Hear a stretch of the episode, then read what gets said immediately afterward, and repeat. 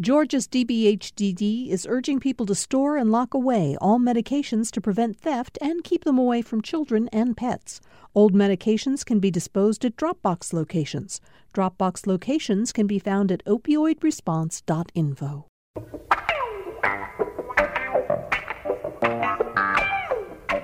Welcome to Political Rewind. I'm Bill Nigut. Thanks for joining us for, uh, if you're listening in real time, the Tuesday edition of the show. And you know, I don't say it often enough, but you can watch us on Facebook Live every time we're on the air. Just go to the GPB news page at Facebook and join the many people who are there uh, and who are not only watching the show, but we're always fascinated by the fact there are so many of you who leave comments, who are commenting in real time about what we're doing right and what I'm doing wrong. Hmm. uh, so we would uh, love to have you join us on Facebook if you can get near a computer to do that. Uh, just very quickly. Um, we're so sad about the news about President Carter, who has once again taken a fall. he, Kevin Riley, uh, editor of the Atlanta Journal Constitution, my Tuesday sidekick on the show. A part of it is I think he just doesn't want to slow down. He insists on jumping out of bed and rushing off to do something, and he's getting to the age where you know taking falls is going to happen. Yeah, it's ter- it's terrible news, but uh, the guy has always stayed active. I mean, and he's uh, been more active, you know, almost after office. He was in office, it seems like. So uh, we hope he gets uh, better fast, yeah. but I think we're all concerned. We send our best out to him. Martha Zoller uh, joins us today. Uh, Martha ran for Congress in 2012. That's correct. As a Republican candidate. she worked for Senator David Perdue uh, in his first was it his first second term? First, I mean, of course, his, his first, first campaign, term. He's then, only had one right. term. Right. And most important, you are back to a job that you held for a long time before you really got into politics. You're hosting a morning show at WDUN out of Gainesville. Thanks for being here and in the studio in person. In We're the studio to today. That's right. Buddy Darden is uh, with us today, former Democratic congressman from what used to be the 7th District. Uh, now um, practicing law and still plugging away, Buddy Darden, after all these years. Well, it's great to be here with this dynamite panel today, so thanks for having me. Sure. Everybody is always glad when you're on this show, Buddy. Um, and we're really pleased. Uh, you know, we've been giving candidates for Senate, as they announce, uh, some time if they want to come in and visit with us to talk about their campaigns, talk about the issues they're focusing on. And um, Matthew, Matt Lieberman is joining us now. Matt, uh, f- first of all, uh, by way of introduction, you are the first Democrat to announce a candidacy for the seat that Johnny Isakson vacates at the end of the year, and that, of course, will be up on, as a special election on uh, uh, the same day that we vote for president in November. And because people around the state don't know you really well quite yet, give us like your 30 second thumbnail sketch of who you are, what you've been doing since you came to Georgia. Sure. Thanks, Bill. Well, for, first, it's good to be here. It's good to see you. Good to be with this distinguished panel. Absolutely. Happy to be a part of it. Uh, so, I've been here going on 15 years. Uh, first part of my career was in education. I'm actually a lawyer by training, but for the most part, I've managed to avoid that. So, uh, first part of my career was in education. You're at Yale? Yale College, yeah. Yale Law School. Yeah. Couldn't get out okay. of there. Go ahead. Uh, and uh, worked as a teacher and an administrator, and, and that brought me to Georgia. And then around 12 years ago, I decided uh, to actually try to make money for the first time in my life. So up to that point, I'd done a pretty good job of, of making as little money as I could uh, with my degrees. And so I've, I've had a group benefits business uh, working with larger groups that I've grown. I've really I've been a private citizen. Uh, I have been, um, you know, raising either solo or primarily my two daughters, uh, who are now 22 and 20, and and out in the world, and uh, wonderful young women and really, like most Georgians, minding my own business and, and hoping the government would mind its business in an effective way. And uh, have just reached a point, again, like I think many Georgians, where I'm fed up. And so, as I, I say, uh, you know, I'm running as a fed up citizen of Georgia and for the fed up citizens of Georgia because the government can do so much better than it's doing for us now. Um, we're, we're, going to uh, uh, get into more about the issues that you're interested in, but of course, first we should point out that you have an impressive political pedigree. Your father is Joseph Lieberman, longtime senator from Connecticut, vice presidential candidate uh, in uh, 2004 four, 2000, 2003. He made it. He yeah. made it into 2004, not deep into 2004. Yeah, right. he right. made it into 2004. Yeah. Um, so, uh, unfortunately, there is news to start with in our conversation, and I want everybody's going to get involved with this. Uh, as you well know, because you've already responded to it, Roll Call uh, published a story yesterday, put it up on their website, which uh, uh tells us that your dad Although in 2010, your dad was very, very critical as a member of the Senate of ZTE, which, like Huawei, is a, a, a digital company that is, uh, you know, has a 5G system uh, that it's developing for international use. In in 2010, your dad said it was a, it was really uh, uh, uh, troubling because there's concerns that they could use their systems to spy on Americans. We now learn that your dad has been uh, working. He says informally on their behalf. How how do you? It's a given that you're still introducing yourself to the state. How do you deal with uh, something that comes along that uh, people feel might be a problem for you? Yeah, well, it was. Um, it was uh, an interesting uh, choice of articles for us for uh, the journalists there to want to write. As I've said, you know, in an odd way, I'm flattered, uh, and you know, we are off to a strong start in this campaign. We've raised already three hundred thousand dollars, and and um, just a lot of our announcement video was really well received. We did another spoof of the Brian Kemp ad that's been very well received. She's very funny. Thank you way. very much. Thank you. Um, so we're off to a strong start, and in some ways, the fact that you know this article, as far as I'm related to it, I mean, I understand people's concern. There are legitimate security concerns about ZTE, and people could be interested in what the work my dad's doing, which is really soliciting feedback from senators as to what their specific concerns are. That's and then relating it back to ZTE, who will then either allay those concerns or not.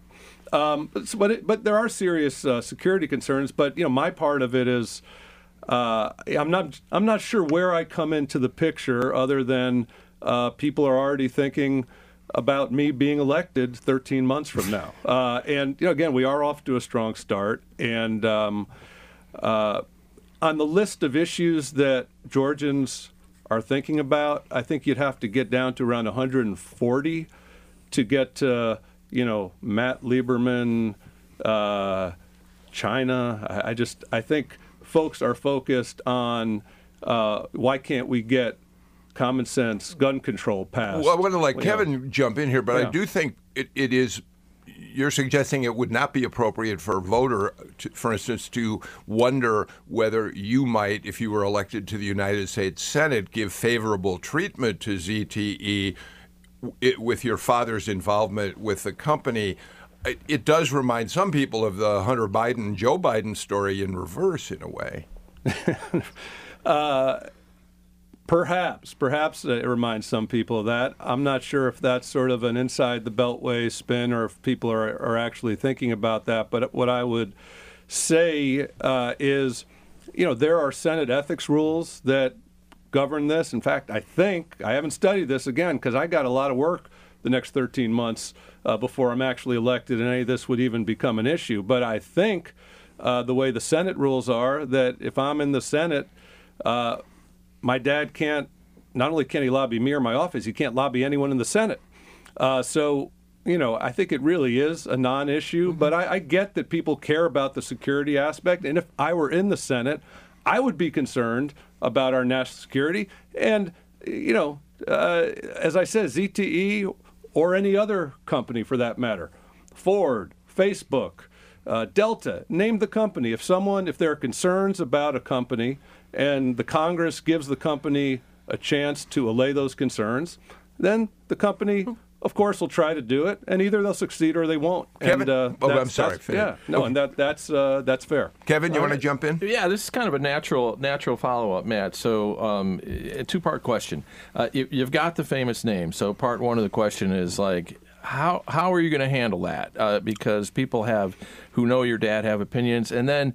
Uh, you know, we have a little history in this state of people with some famous names, namely Carter and Nunn, and and and not doing too well, and uh, when they've tried to get elected statewide. So, I, two questions there. I mean, the name and does it help or hurt? Sure. Well, uh, I don't know whether it helps or hurts, but it, you know, to me, it's it's my name. Uh, so, I'm, so I'm sticking with it. And you know, I, I know there are people who like my dad, and uh, uh, maybe those people will give me a little bit of an extra hearing. That would be great. And I know there are people who don't like him, um, but I think they'll give me a fair hearing as well. And I would just, you know, remind folks that technically speaking, you know, we are two separate people. Uh, you know, we we have uh, two different brains, and we will likely have different views on issues. And um, and you mentioned the other candidates. Again, I can't speak to those campaigns or those candidates. All I can do is do the best job I can now. I will say, certainly, and I think any Democrat in Georgia and any Republican in Georgia would uh, concede this, the demographics of Georgia politics have changed.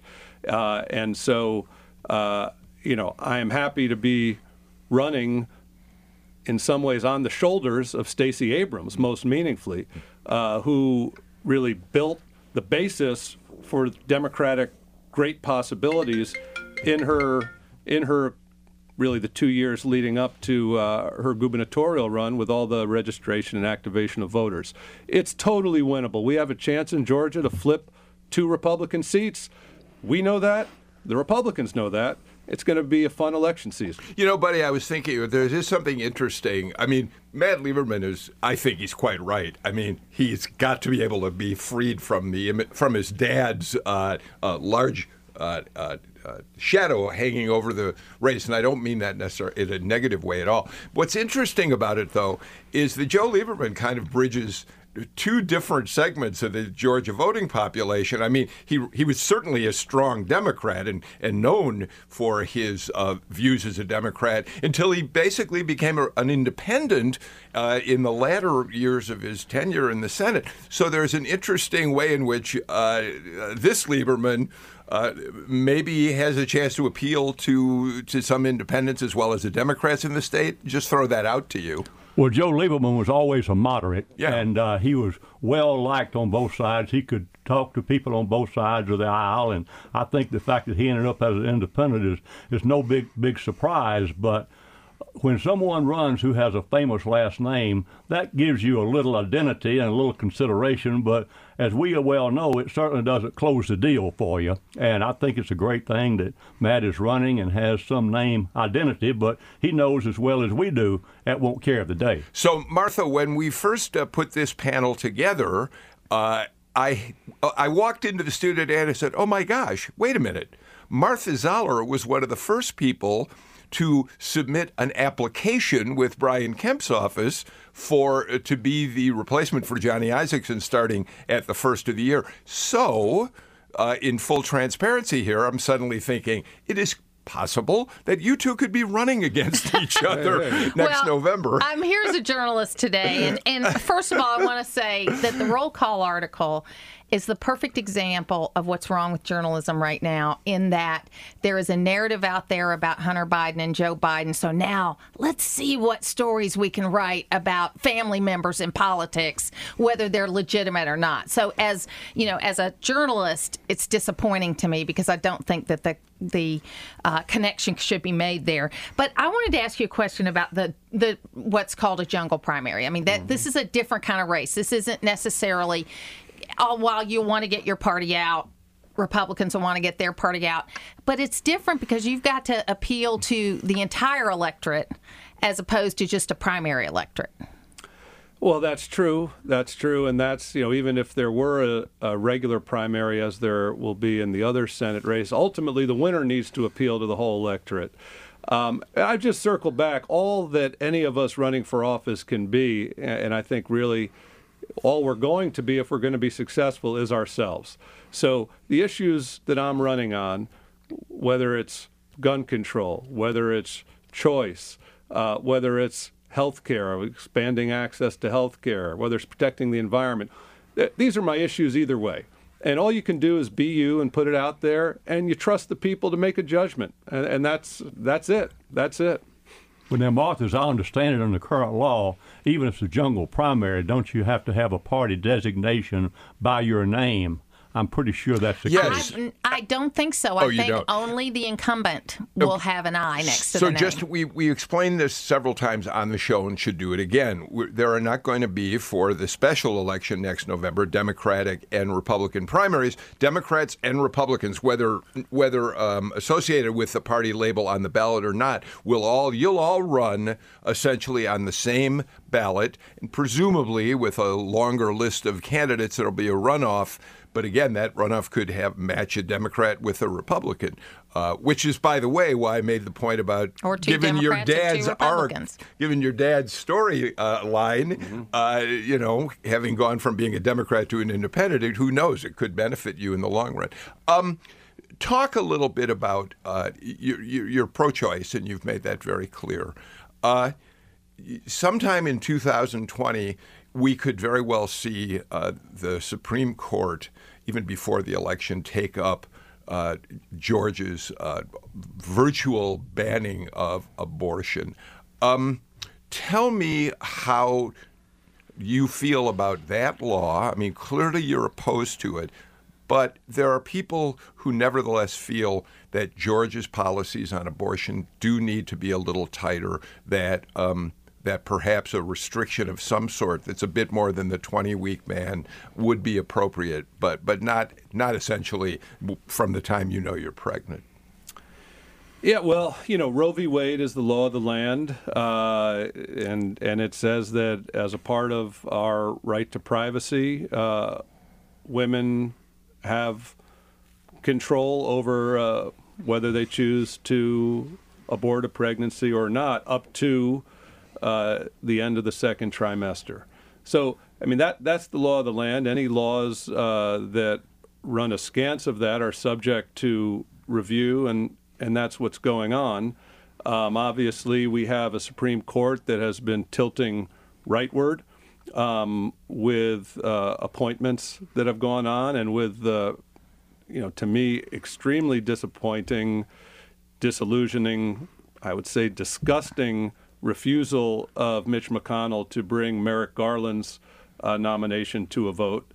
Um, so it, it is of concern, to be sure, these kinds of laws, and and you know, part of that concern, and this gets to part of you know what I'm why I'm running, is that I feel the Republican Party in Georgia on a number of issues is just way out of sync with where most Georgians are.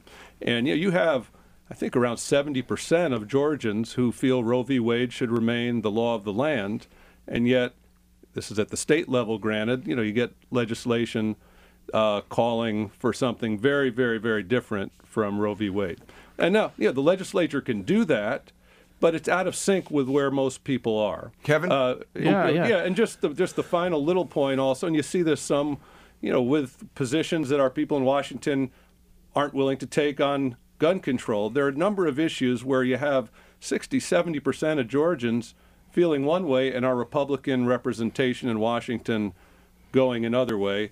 That is frankly encouraging for a Democratic candidate and I think problematic for Republican Kevin, candidates. you want to jump in? Well, yeah, I always like to do this with a candidate. A personal question. You mentioned you have two daughters. You and Bill were chatting before the show because I think two. Your Yeah, we have daughters that went to They school went to school for together. a while. Yeah. So, uh, how do they feel about you? You putting yourself so far out there now as a Senate candidate, and will they play a role in the campaign? Sure. Well, you know, uh, one of the pleasant surprises uh, for me as I was thinking about this is when I told them I was seriously considering this, they both immediately thought it was a great idea. Why is that a surprise?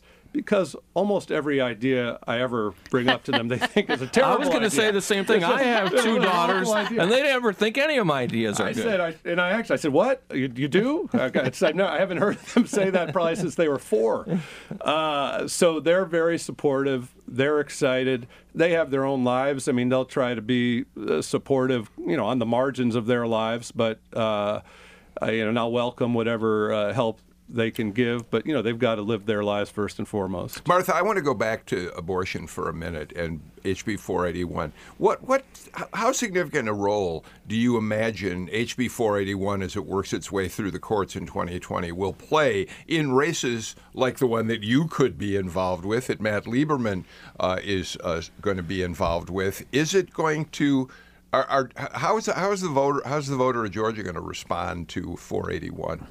I think it depends on what the courts do. I think that Judge Jones was judicious in in his comments. I mean, I expected it. I'm a pro-life person. Uh, I believe life begins at conception, and and but I also live in a world where I see what's going on every day, and so I expected that to happen. And I thought I know Steve Jones very well. Um, he's a bulldog, just like I am, and and um, uh, I think he did a good job in the decision that he made. But I think it will depend on what happens next, on which side will be motivated the most about it. It's gonna be an Because issue, We though. we know social issues motivate people Yeah. uh, to come out to vote for whatever reason. In, Okay. the, in the same way, buddy, that, that the debate over guns uh, makes a difference, Lucy McBath certainly emphasized her belief in gun safety during her campaign. Although I'd argue that it was really her position on health care and on uh, and on uh, pre-existing conditions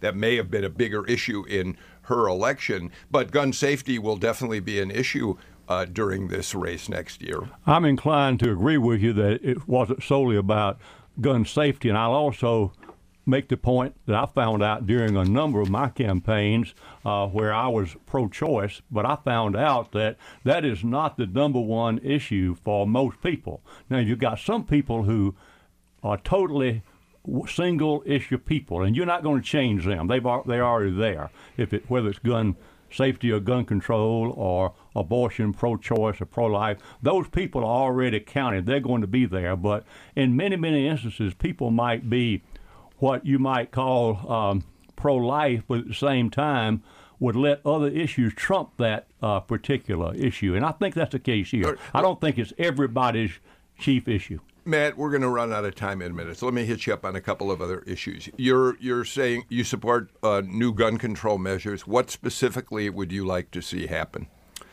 Uh, well, I'd like to see assault rifles banned. I'd like to see universal background checks. I'd like to see red flag laws, or sort of reasonably written red flag laws.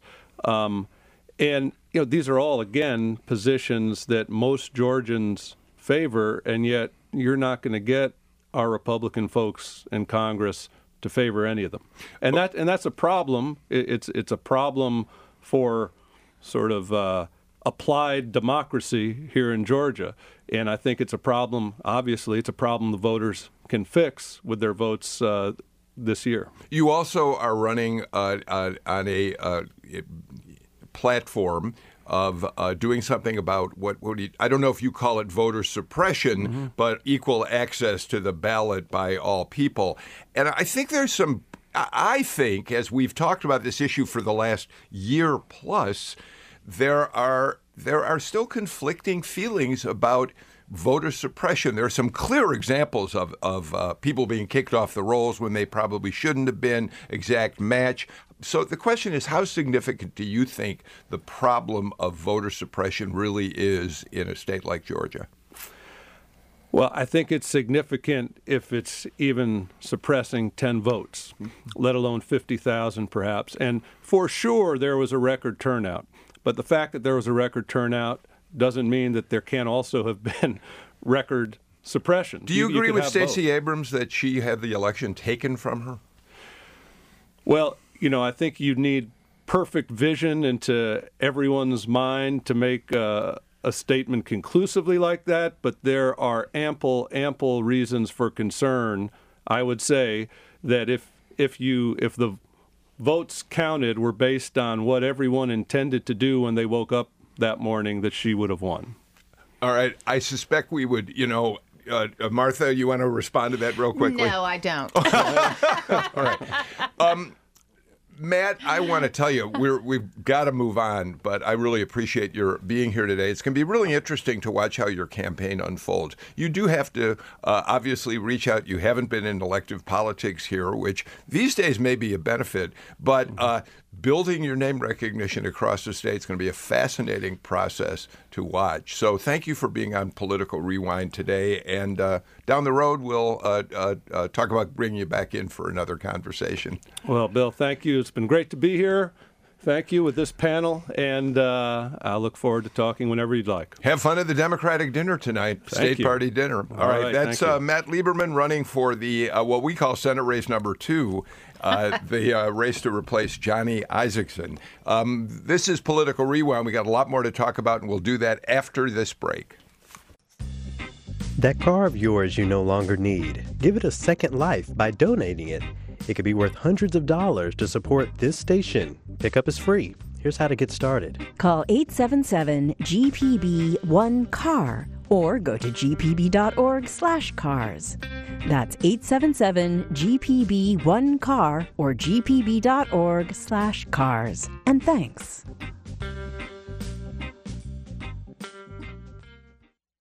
Two men close to Rudy Giuliani were arrested by the FBI earlier this month. One says he was valuable to the president's personal lawyer because of his ties to Ukraine. I just happen to be Ukrainian. I happen to speak the language. I happen to also have a lot of resources in, the, in that part of the world. I'm Ari Shapiro, untangling how Giuliani's associates tie into the impeachment inquiry this afternoon on All Things Considered from NPR News. 4 till 7 today on GPB and gpbnews.org. Duh. Yeah. We're coming back on Political Rewind. Uh, just Matt Lieberman and his entourage. He's here with an entourage, uh, just leaving the studio now. Um, Kevin Riley, we're still waiting, waiting and waiting. All the news organizations in town are to f- figure out when the heck we're going to know where the November 20th Democratic presidential debate is going to be. Yeah, and I can tell you, I put some serious pressure on those guests you have on. I think their names are Galloway and Bluestein Yeah, they to don't make know. sure that Yeah. we're first when Yeah. whenever that news comes out. Yeah. So And, yeah. and seriously, November 20th, you know, I, I- I'm fine. I'm glad it's coming to Atlanta. People are already shutting down for the holiday. Thanksgiving's early this year. I just I just don't know if it's going to make that much of an impact for the people that are making their minds up. That's an interesting. Uh, th- when is Thanksgiving? Like the year? 28th, Oh, so it's okay. a week before. Well, all right. Buddy Darden, uh, Martha Zoller, before we went on the air, said it ought to be in Gwinnett County. Uh, venues are available, and uh, it's. Uh, ch- she didn't say this, but it's also changing territory. It's moving more and more blue all the time. We'd love to have it in Cobb County because Cobb County is not changing as fast as Gwinnett, even though we did make great strides this year. And I think it might help to a certain degree. But just to be candid with you, there'll be all this big buildup. There'll be a whole lot of attention. And then, like a balloon, once it's done, the air's out of it and nobody remembers it. So it's a great thing, but it uh, the world will little remember what happened um, one week after it's And over. you don't think Georgians, it'll matter in terms of Georgia voters? I think it'll be nice to have, and we're glad to have them there. But at the same time, uh, we had the Democratic convention here in 1988, and Dukakis lost the state. Oh, that's right. uh, he fairly, lost, didn't fairly he? He, wasn't, he yeah. wasn't elected president, was he? I remember well. And he didn't get Georgia. I Uh, was there when he when Bill Clinton gave that awful long Yeah. Keynote Speech. address. yeah, I was too. It was the it was the speech Me that too. almost destroyed his future in elective politics. He had to come on uh, one of the late night shows to uh, kind of revive his camp his ability to run a presidential campaign in Do you remember his uh, biggest applause line? He says, "In conclusion." well, I mean, I, I get, I get that it will, it will come and go, and the world will move on. But I mean, as you've talked about on the show, I mean, it shows how important Georgia could be, and I and I do think that it'll be interesting to see what the Democrats to whom they want to appeal. You know, I mean, because it will. Buddy, you'd agree, and Mark, you'd agree. I mean, it will send some sort of message wherever they put it. So, uh, what we've also talked about in the show is, although they're all heading here in later in November, right now it's Iowa, Martha, that is in the in the spotlight. I mean, the, the candidates are all pushing very hard to uh, make an impact on caucus. Uh, goers in Iowa. And uh, let me just throw out to you first, Martha, and then to everybody else. Interesting numbers that are coming out of that state right now. USA Today just moved a poll which shows Biden is at 18%. Um, this is Iowa again. Warren at 17%. That's not surprising. The surprise is that Pete Buttigieg is suddenly making a move. He's at 13% and moving upward. So that's interesting. But what's most interesting of all is that with just a few months to go, 29% of Iowa Democratic people, caucus goers, presumably, have no idea who they are going to uh, uh, uh, cast their uh, vote for, essentially, in the caucus. That's a lot of room for people to maneuver. Oh, and I think because there's so many candidates, and I went and looked back at the numbers for the Republicans last time, and it was similar in that, you know, when you've got so many people to pick from, it's almost harder to make your mind up because you because if you, once you commit, right, you then you can't move around. So I think that uh, I was surprised to see Buttigieg move up the way he did, but you know, if you watch him in the debates, he's definitely somebody that the debates help. He had a very strong debate in Ohio. that's right. He he he is he sounds logical and reasonable and the Medicare for all who want it. I mean, I remembered that line from the debate. He helps himself in the debates. Well, I couldn't resist. So, USA Today asked 500 likely Democratic caucus goers. And so to have 13% means 65. So I think if me and Buddy go out to the mall this afternoon, he could get 65 people to say they like me. I believe they could. And I'll carry it one step further. I have been to Iowa and I have campaigned in Iowa. Me and too. I've never done a more useless act in all my life because how do you know who's coming? Uh, depends on how they feel that day. Uh, they might uh, have a big candidate they got to have, and then all of a sudden they might lose enthusiasm or find something else they'd rather do. So, Well, wait, this is, this wait. is like grabbing Wait, air. I, I got to take it's like grabbing air. Yeah, but but that's why, buddy, is it not?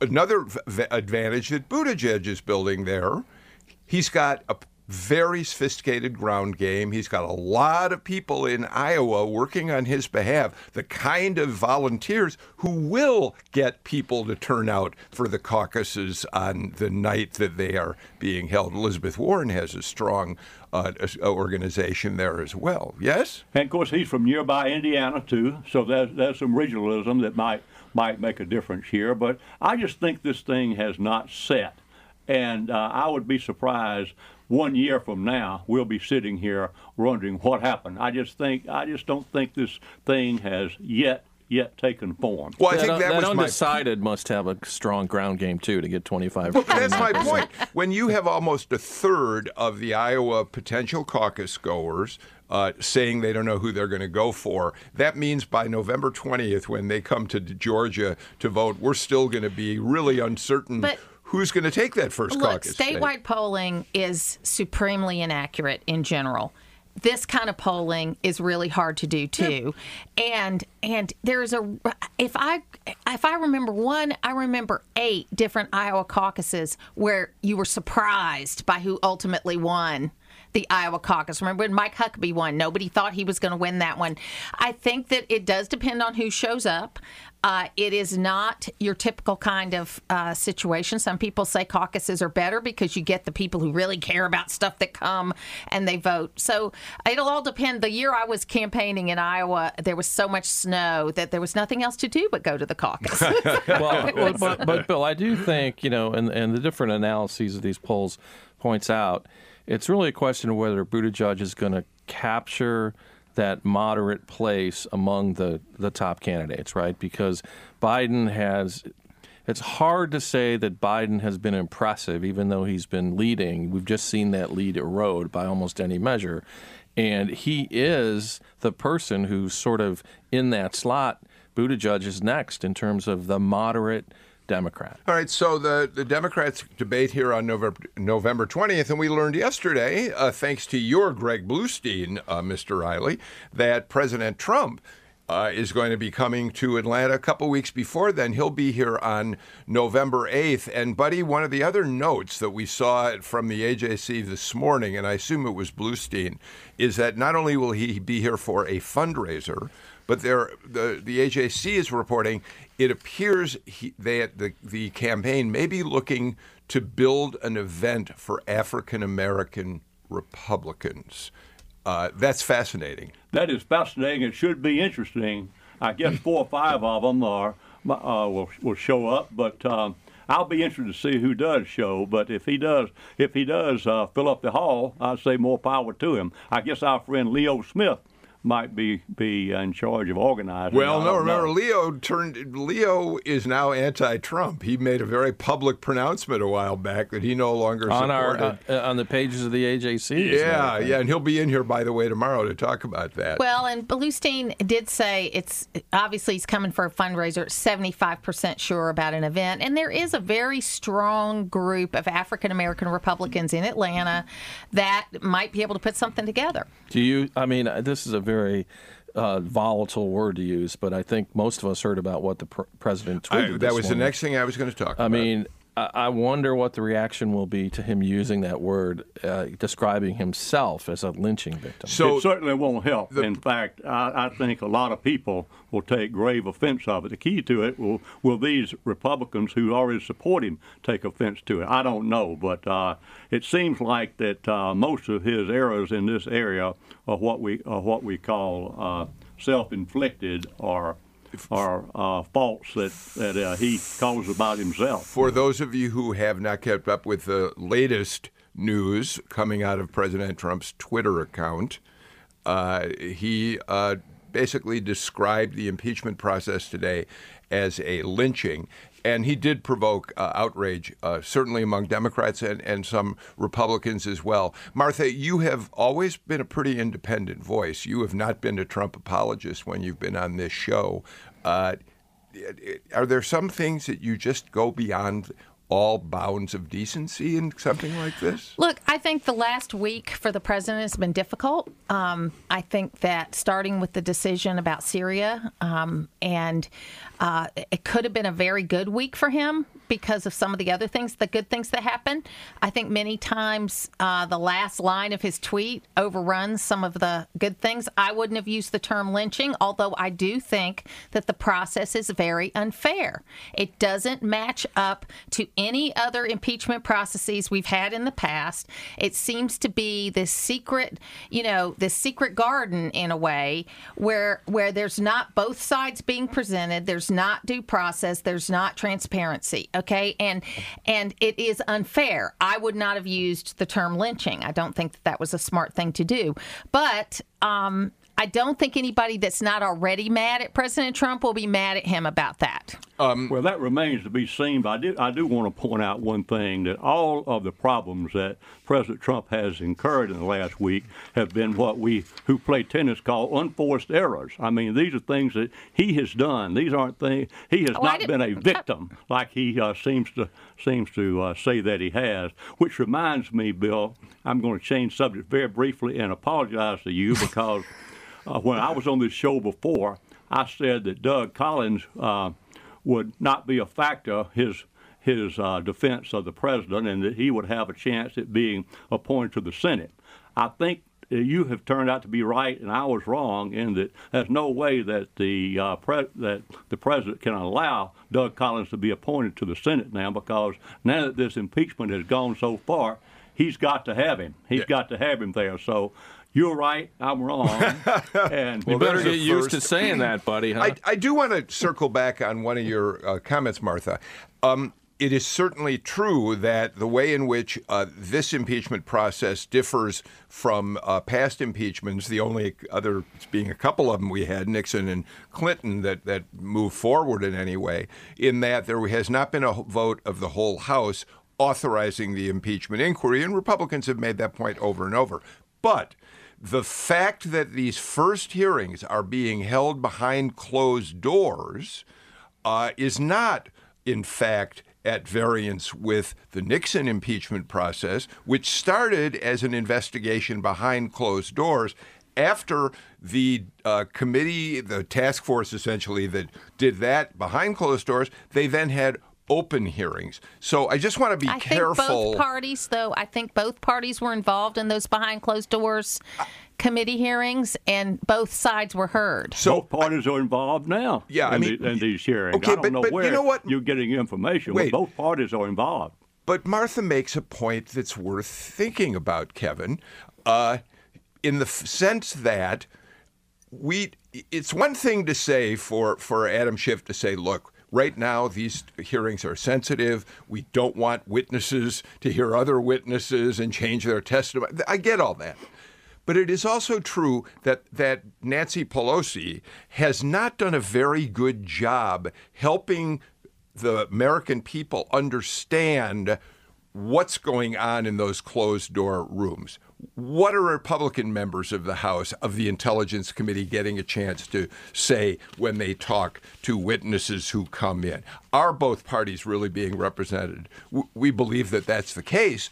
But they, the Democrats have not made that clear, even if they do have to be careful right now about talking about the testimony. Right. I mean, I, it doesn't really matter whether you think the Democrats are doing it right or wrong, or the Republicans are getting their chance or not. In the end, the public sentiment about impeachment will be so key. And I actually, you know, last week when that number moved to 52% in favor, you just saw a lot of things happen. And I think it really comes down to, I mean, if the public doesn't believe in the process for one reason or another, it will it will really be divisive. Well, which is really the point that Martha's Right, making right. here, and, and and I think that's an important part of this. So we're going to watch how this plays out. Uh, Tom Faust has uh, gathered some of the uh, headlines of impeachment. Uh, today, Bill Taylor, who is a senior U.S. diplomat in Ukraine and was part of that uh, chain of text messages in which he uh, said at one point, uh, "This is crazy that you're going to hold back money in exchange for uh, political dirt." He's testified this morning. We're getting very little specifics about what his testimony was, but certainly Democrats have been emerging from the hearings saying this is the most explosive testimony yet in terms of apparently of implicating uh, President Trump and all this. We'll we'll see whether that's uh, the case. Um, and uh, we now have the Lindsey. We now have the the lynching uh, story getting a lot of attention. We've got some Republicans, uh, including Susan Collins, who were criticizing the president for that. We've got Lindsey Graham's eh, agreeing with the president, saying, "quote This is a lynching in every sense. It's un-American."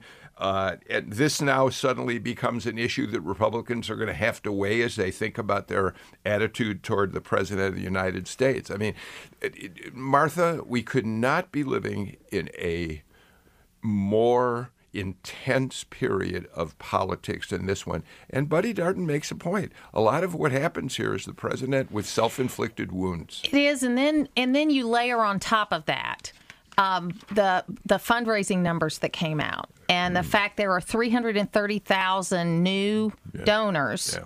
That have never given to political campaigns before that are getting involved in this process. So, you know, it it is a topsy turvy world. I will give you that. Okay.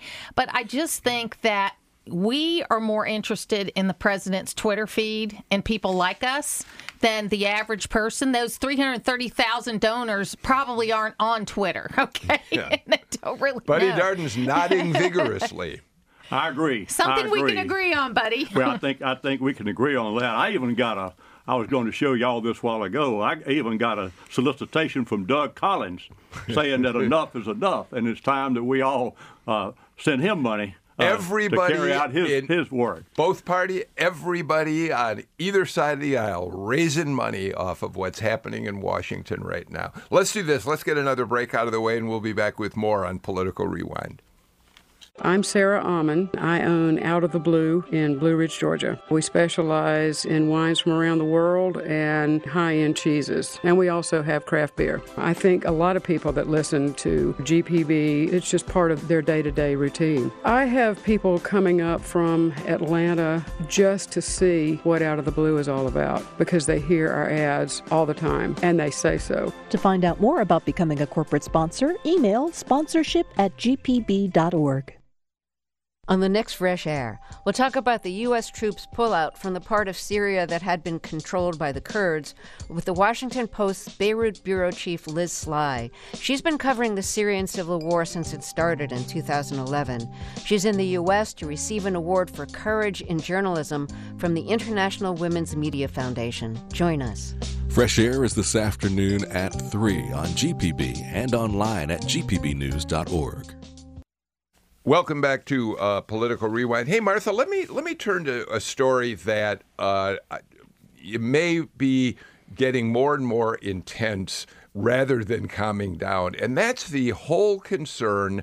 Number one about Sterigenics up there in uh, in Smyrna, and a different sterilization plant, uh, BD, Becton Dixon, out in Covington. And the reason I wanted to talk about it briefly is that when we first started getting word that Sterigenics appeared to be emitting more of the toxic chemical that uh, ethylene oxide that's used in, in, in, in, as a byproduct in the sterilization of medical instruments, um, it appeared that the governor's office was a little slow and EPD were f- slow to react. It took them a while to catch up. They've been criticized for it.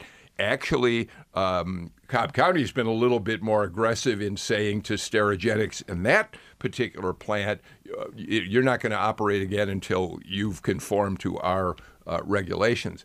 What's interesting is that over in Covington, the governor's office seems to have learned a lesson. They've now gone to court after seeing levels of ethylene oxide coming out of that plant to say this operation needs to be shut down until they make uh, safety uh, uh, changes that need to be put in place. It's a learning process for the guy. They seem to have learned a lesson here. I think so. I think so, and I think that there was some information that was given that was you know i mean these companies were trying to avoid what has just happened and and that in the processes they used and I'm not just talking about the transition, but even before the transition, it looks like they weren't completely honest about uh, what they were doing and how they were doing it. Okay. Um, but because most of the people that are judging this stuff are not scientists, do not, you know, they have to trust in some way. So yeah, I think they've come up to speed. They took very decisive action yesterday, I believe it was, on on doing that. Yep. They're getting fought about it. And you know what? That's that's you you don't just keep doing the same thing when you realize you need to do something else, and that's what they're doing now. Yeah, yeah they've gone to they court. They gave them a chance to do the right thing, and now they're acting. But but just to be fair, the company said it reported the release of the gas even though it wasn't required because the amount of the gas released at that Covington plant each day of the leak was below regulatory thresholds. I mean, they believe they're saying they believe they followed the yeah, law. Yeah, and they've done a pretty good job getting that word out to all of us in the media. They've been sending out news releases left and right, but clearly EPD and the governor are saying we want to be completely certain. We want to be sure. Well, and, more important, the the trust that citizens have. I mean, that's the issue, right, Bill? I mean, if people believe the government's not doing its job, then they're going to object. The um, bottom line, I believe both the both the EPA and the EPD were asleep at the switch here.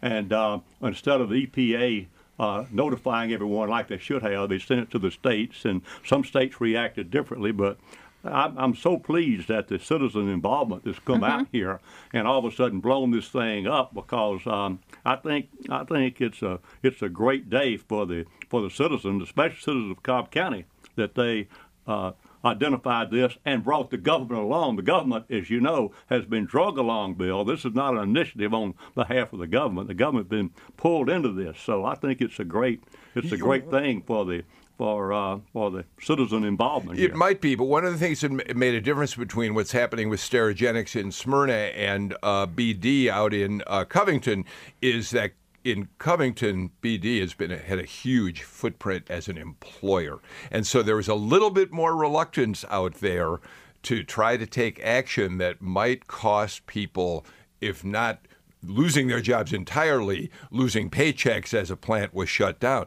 It, you know, that's an important part of this whole thing, too. That's a good point because I'll be very candid with you. I don't know everything that goes on in Cobb County, but I'd never heard of Sterigenics right. until this came up. And so it, it wasn't exactly by any means a big player out in Cobb, but where it was located in the Vinings, Buckhead area, all of a sudden that uh, a lot of influential voters there and people who can make a lot of noise.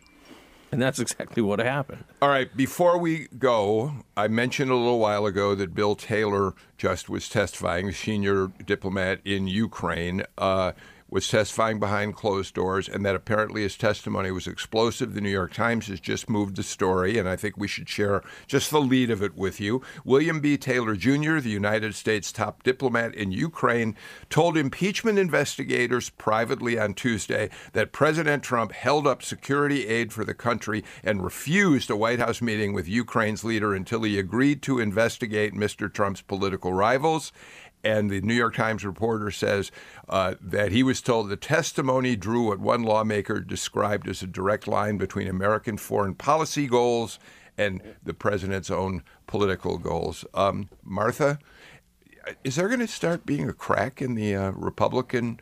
Uh, line holding for President Trump? You know, I just don't know. I mean, I, I, as you just read that to me, and and what I heard was in secret or in silence, and then it was reported out. We'll see what the transcript says. You know, I don't know. I don't know. I think that definitely they want the drip, drip, drip. Uh, the president is going to continue to get out there and, and see you know, and fight it, and we'll just have to see what right. happens. Well, I just wanted to get that in. Buddy, you want to make a quick remark? I think the sad part is the Trump administration didn't know any better.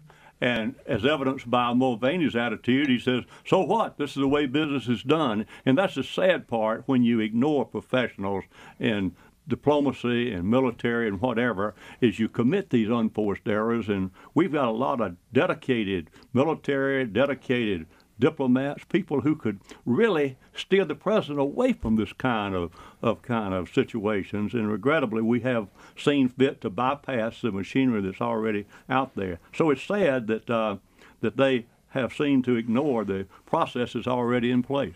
Martha, I do want to uh, ask you: it, You uh, work for David Perdue, and, and I, I, know you think highly of, of, of, the work he's done as a member of the Senate.